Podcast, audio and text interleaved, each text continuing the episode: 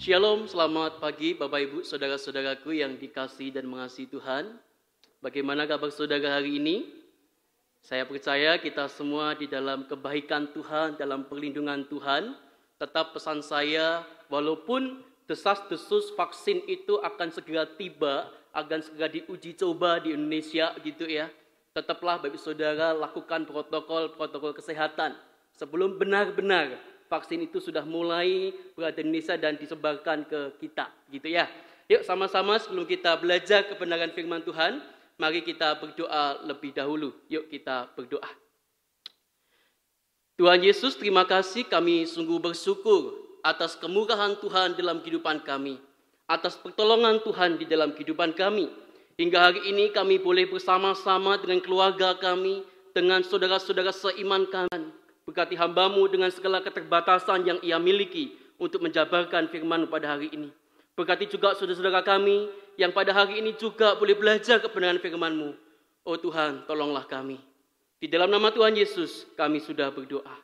Amin. Sebentar ya Bapak Ibu ya. Saya Oke, ya.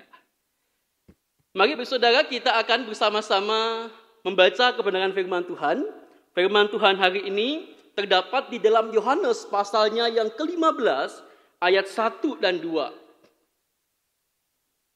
Injil Yohanes pasalnya ke-15 ayat 1 dan 2. Tadi di dalam ayat 8 sudah dibaca waktu kita membaca petunjuk hidup baru. Kita akan baca ayat 1 dan 2.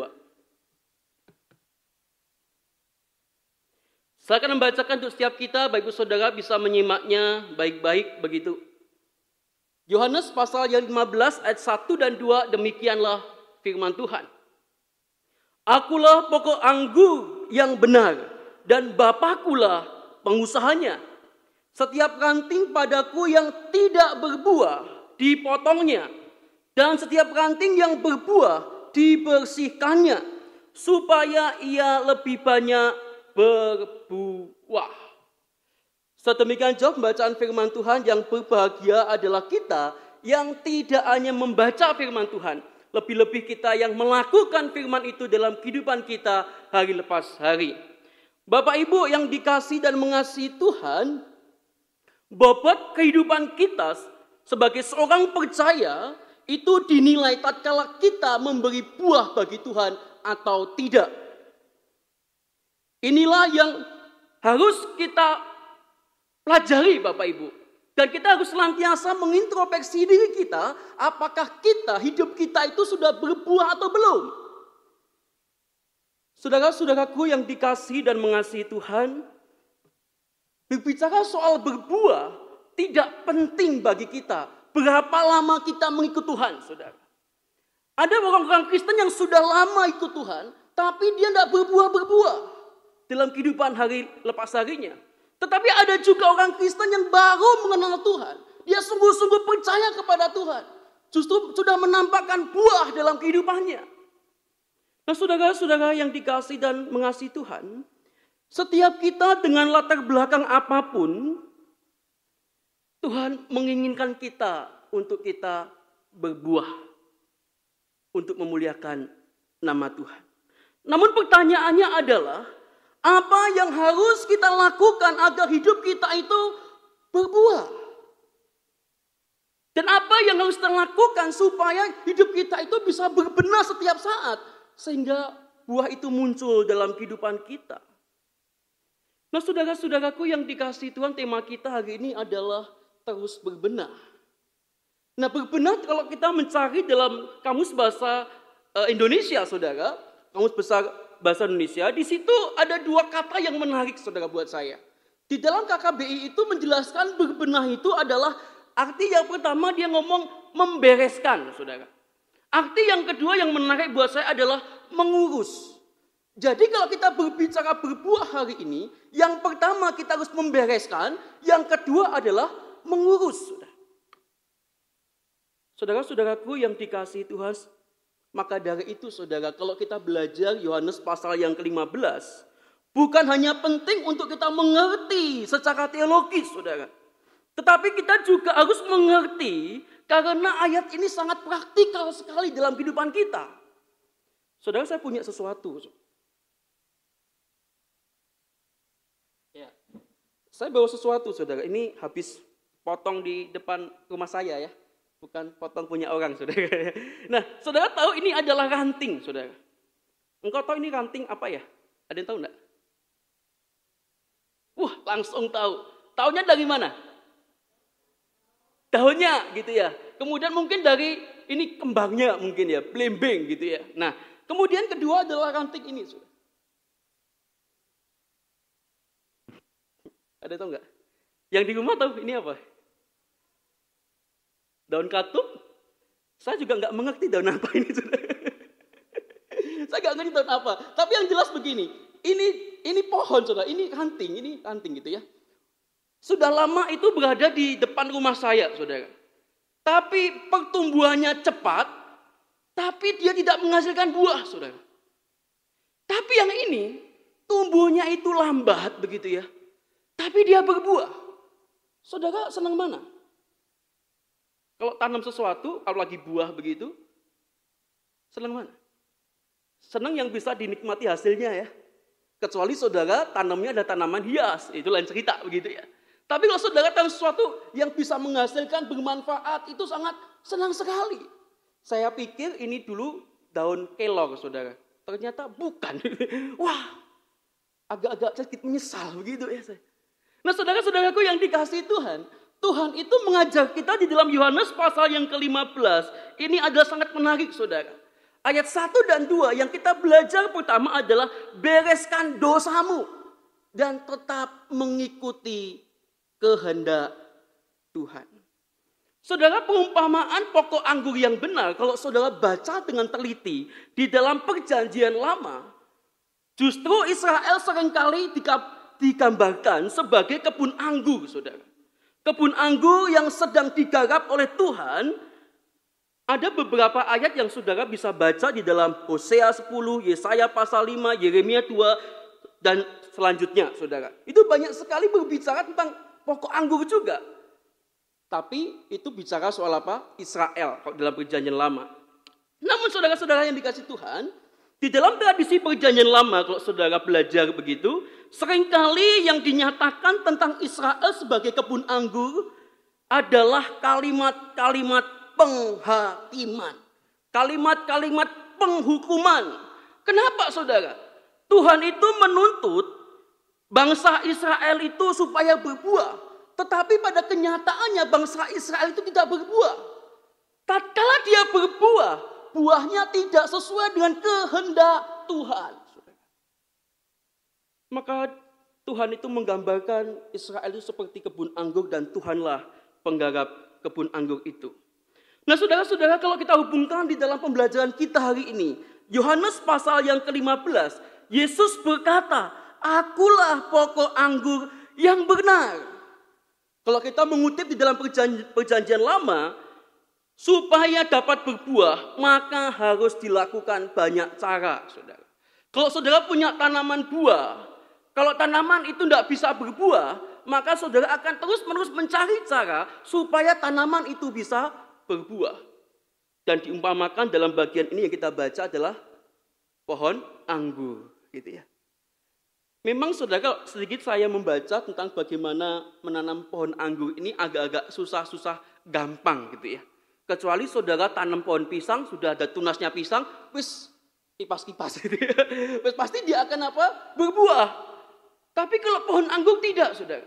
Saudara harus benar-benar dengan detail, merawatnya dengan detail. Bahkan kadang-kadang juga harus dipotong daun-daunnya supaya dia bisa bersemi lagi, bahkan bisa berbuah, saudara. Dan menarik sekali dalam pembacaan kita hari ini, saudara. Tatkala Tuhan itu diumpamakan sebagai pokok anggur dan Bapak itu adalah pengusahanya, kita itu adalah apa? Ranting-rantingnya. Maka saudara, Tuhan itu akan melakukan apa pun yang sebetulnya ranting tidak bisa apa? Lakukan. Karena dia adalah pokok, pokok anggur saudara. Saudara perhatikan baik-baik. Tatkala ranting ini terlepas dari pokoknya, dia bisa bertahan berapa lama? Saudara? Ini ada bunganya lagi. Apakah bunga ini tatkala sudah saya potong begitu, kemudian dia, wah besoknya bisa berbuah gitu? Enggak bisa. Karena dia terlepas dari pokoknya. Nah Bapak Ibu yang dikasih dan mengasihi Tuhan, kalau kita baca di dalam Yohanes pasal 15 ayat 1 dan 2, ada sebuah kata yang menarik perhatian saya di situ, saudara.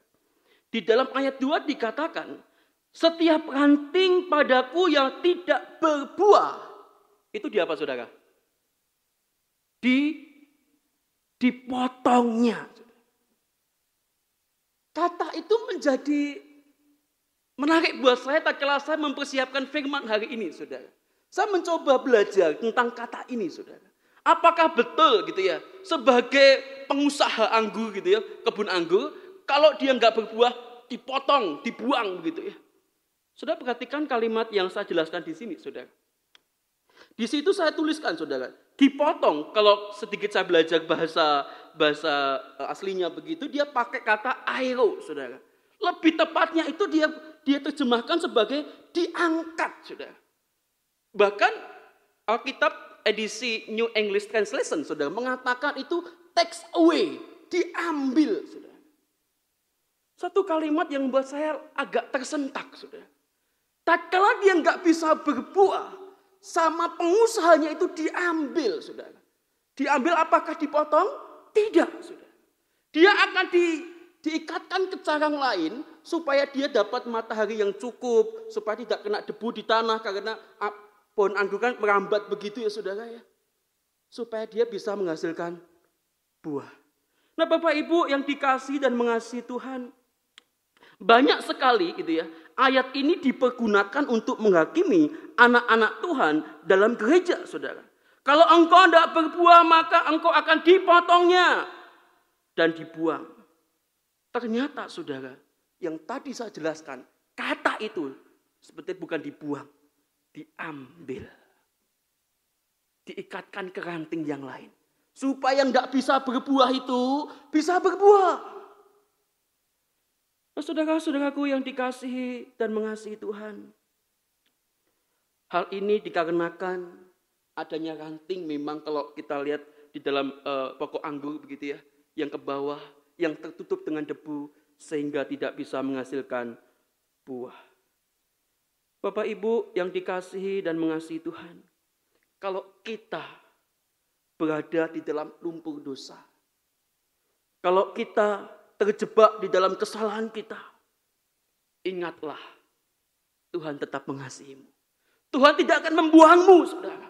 Tapi justru engkau akan diambilnya, dibersihkannya, supaya hidupmu bisa berbuah bagi banyak orang. Tak kala saya belajar di dalam bagian-bagian ini, saudara, ada satu kalimat yang sangat baik yang saya temukan, saudara. Tak kala kita di dalam lumpur dosa kita, maka Tuhan akan membersihkan kita, mengangkat kita kembali sehingga engkau dapat berbuah dengan lebat. Sebab itu saudara-saudara ikutilah proses dari Tuhan. Banyak orang enggan mengikuti proses dari Tuhan. Karena sebuah proses itu sangat menyakitkan. Yang kedua, saudara, supaya hidup kita terus bisa berbenah, sehingga kita bisa menjadi berbuah dalam hidup kita, maka yang kedua yang kita belajar adalah kita harus tetap tinggal dalam pokok anggur itu. Kata tinggal itu artinya bukan kita tidak ada di sana, tapi kita sudah ada di sana dan bukan kita berusaha untuk mencapai tujuan itu, Saudara. Kata tinggal itu berarti kita sudah bersama-sama dengan pokoknya gitu ya. Bukan tujuan kita gitu ya. Nah, dan tugas kita tetap ada di sana, yaitu tinggal dalam pokok anggur yang benar, saudara. Kadang-kadang kita adalah ranting yang tidak tahu diri, saudara. Kadang-kadang kita adalah ranting yang tidak tahu diri dan berusaha menjadi pokok. Wah ini luar biasa. Saudara, kalimat itu mengingatkan saya seperti kisah Adam dan Hawa, bukan?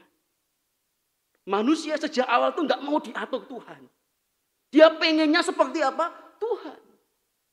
Maka jatuhlah Adam dan Hawa ke dalam dosa. Demikian juga dalam kehidupan kita. Kita itu jelas-jelas dikatakan firman Tuhan kita adalah ranting. Yang harus tetap tinggal di pokoknya. Tapi sebagai manusia sering kali kita itu apa ya sok gitu ya. Sok di luar Tuhan saya bisa kok. Tanpa Tuhan saya bisa lakukan ini dan itu. Saudara memang betul kamu bisa melakukan ini dan itu. Tapi pertanyaannya, seberapa kuat kamu menghadapi hidup seorang diri tanpa Tuhan? Saudara-saudara, marilah kita belajar hari ini, saudara. Kalau kita mau jujur, saudara. Semua kehebatan, kekayaan, dan prestasi yang kita miliki, semua berasal dari siapa? Tuhan. Apa pun yang engkau capai hari ini, saudara. Semua berasal dari apa? Tuhan. Maka itu saudara, jadilah ranting yang terus terhubung dengan pokoknya. Agar terus menerus mendapatkan kehidupan di dalam Tuhan. Nah saudara-saudaraku yang dikasih dan mengasihi Tuhan.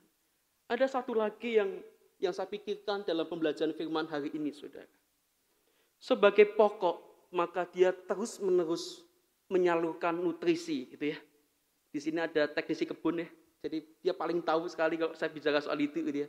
Sebagai pokok itu akan mengalirkan nutrisi ke ranting-ranting gitu ya. Tapi tatkala musim kering, ranting-ranting bisa apa saudara tanpa pokok? Tidak bisa apa-apa bukan? Dia tetap butuh pokoknya. Supaya dia bisa bertumbuh dengan baik. Bapak Ibu yang dikasih dan mengasihi Tuhan. Sebetulnya yang menaruh kita di pokok anggur, yaitu adalah Bapa kita. Di mana bukan kita yang memilihnya, saudara. Tetapi Tuhanlah yang memilih kita. Sebab itu saudara-saudaraku yang dikasihi Tuhan, apa pun yang terjadi dalam kehidupan kita, biarlah kita semakin bersandar kepada Tuhan, bukan lari daripada Tuhan. Kondisi mungkin semakin sulit. Kita bisa bertahan delapan bulan berjalan ini, saudara. Itu semua karena kemurahan dan penyertaan Tuhan. Apa pun yang saudara, kondisi apa pun yang saudara alami saat ini. Tetaplah bersandar kepada Tuhan. Jangan lari dari Tuhan. Terakhir saudara yang saya mau katakan kepada saudara pada kesempatan hari ini. Tuhan pasti menyatakan kehendaknya, penghiburannya, pertolongannya kepada setiap kita. Maukah saudara mengikut kehendak Tuhan? Maukah saudara membereskan dosamu di hadapan Tuhan? Dan maukah saudara tetap tinggal di dalam Tuhan? Kondisi di depan kita nggak ngerti seperti apa, saudara. Maukah saudara tetap tinggal di dalam Tuhan? Ada begitu banyak anak Tuhan di dalam tekanan-tekanan tertentu. Dia sudah undur imannya. Dia sudah meninggalkan Tuhan. Dia sudah tidak percaya lagi sama Tuhan. Karena ada begitu banyak permasalahan datang silih berganti. Saudara. Percayalah walaupun kita diperhadapkan masalah-masalah yang ada dalam kehidupan kita. Ingatlah selalu, Tuhan tidak pernah membiarkan kita. Dia selalu menjaga kita. Meskipun terkadang engkau melihat sesuatu, oh Tuhan tidak ada. Tetapi penyertaannya selalu ada buat saudara. Kiranya Tuhan memberkati kita. Mari kita berdoa.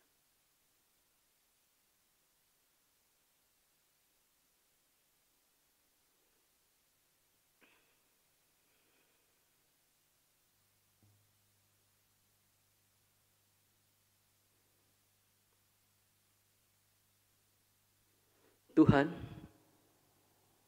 kami bersyukur atas kemurahan Tuhan. Kami bersyukur atas kebaikan Tuhan dalam kehidupan kami. Kami terkadang tidak sadar bahwa Engkau selalu mengasihi kami. Meskipun terkadang kami sering kali menjauhkan diri kami kepada Tuhan.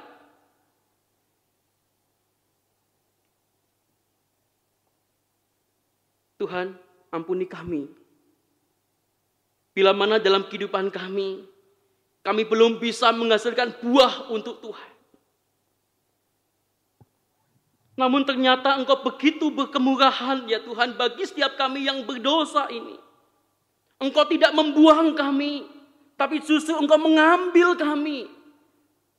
Mendandani setiap kami. Sehingga kami dapat berbuah. Kadang kami tidak sadar hal itu ya Tuhan. Dan sering kali juga kami sebagai manusia kami lari dari Tuhan. Kami sok mengandalkan kekuatan diri kami sendiri. Oh ya Tuhan, biarlah firman-Mu hari ini menegur kami. Supaya hidup kami terus dibenahi oleh Tuhan. Dan supaya hidup kami bisa berbuah bagi banyak orang. Terima kasih buat pembacaan firman-Mu hari ini.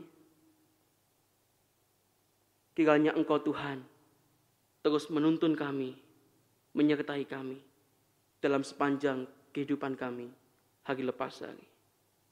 Di dalam nama Tuhan Yesus kami sudah berdoa. Amin.